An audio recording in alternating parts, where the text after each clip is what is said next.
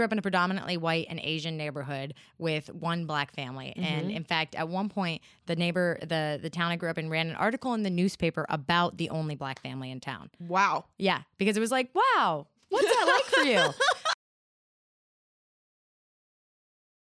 grew up in a predominantly white and Asian neighborhood with one black family. Mm-hmm. And in fact, at one point, the neighbor, the the town I grew up in, ran an article in the newspaper about the only black family in town. Wow. Yeah, because it was like, wow, what's that like for you?